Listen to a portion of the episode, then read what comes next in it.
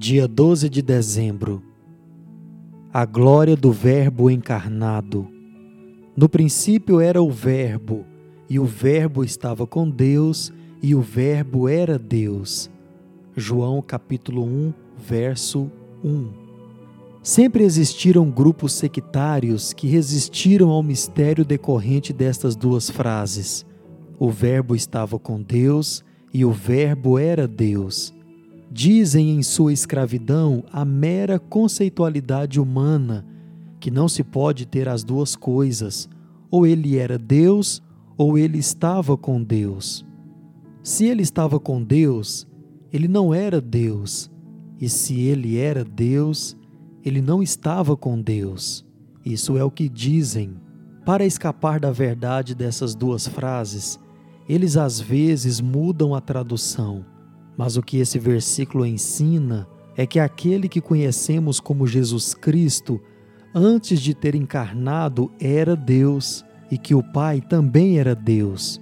Existe uma pluralidade de pessoas e um Deus singular. Isso é parte da verdade que conhecemos como a Trindade. É por isso que adoramos Jesus Cristo e fazemos coro com Tomé em João 20, 28, que diz: Senhor meu e Deus meu. João 1, verso 1 afirma: No princípio era o Verbo, e o Verbo estava com Deus, e o Verbo era Deus. Por que ele foi chamado de o Verbo? Uma maneira de responder a isso é ponderando que outro nome ele poderia ter recebido e o motivo desse nome ser inadequado quando comparado com o Verbo. Por exemplo, ele poderia ter sido chamado de o feito. Uma das diferenças entre um feito e uma palavra é que um feito é mais ambíguo. Se pensarmos que nossas palavras às vezes são pouco claras e sujeitas a variadas interpretações, nossos feitos são muito menos claros e mais ambíguos. É por isso que frequentemente nos explicamos com palavras. Palavras capturam o significado do que fazemos com mais clareza do que os feitos em si. Deus realizou muitos feitos poderosos na história, mas ele deu certa prioridade à palavra. Uma das razões, penso, é que ele coloca um alto valor na clareza e na comunicação. Outro exemplo é que João poderia tê-lo chamado de o pensamento. No princípio era o pensamento.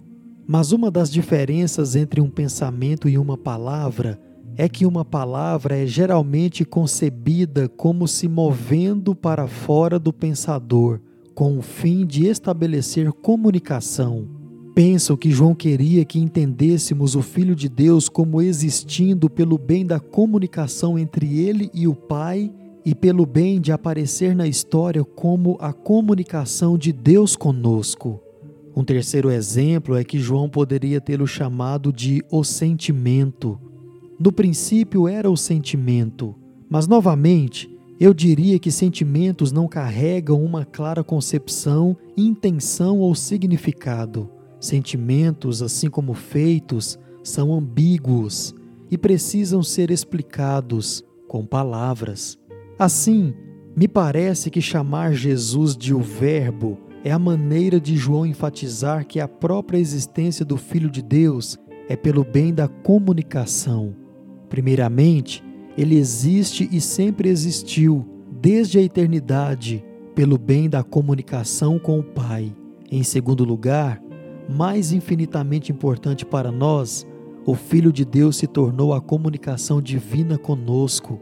Resumindo, pode-se dizer que chamar Jesus de o Verbo significa dizer que Ele é Deus expressando-se a si mesmo para cada um de nós. O alvorecer da alegria indestrutível, leituras diárias para o advento. John Piper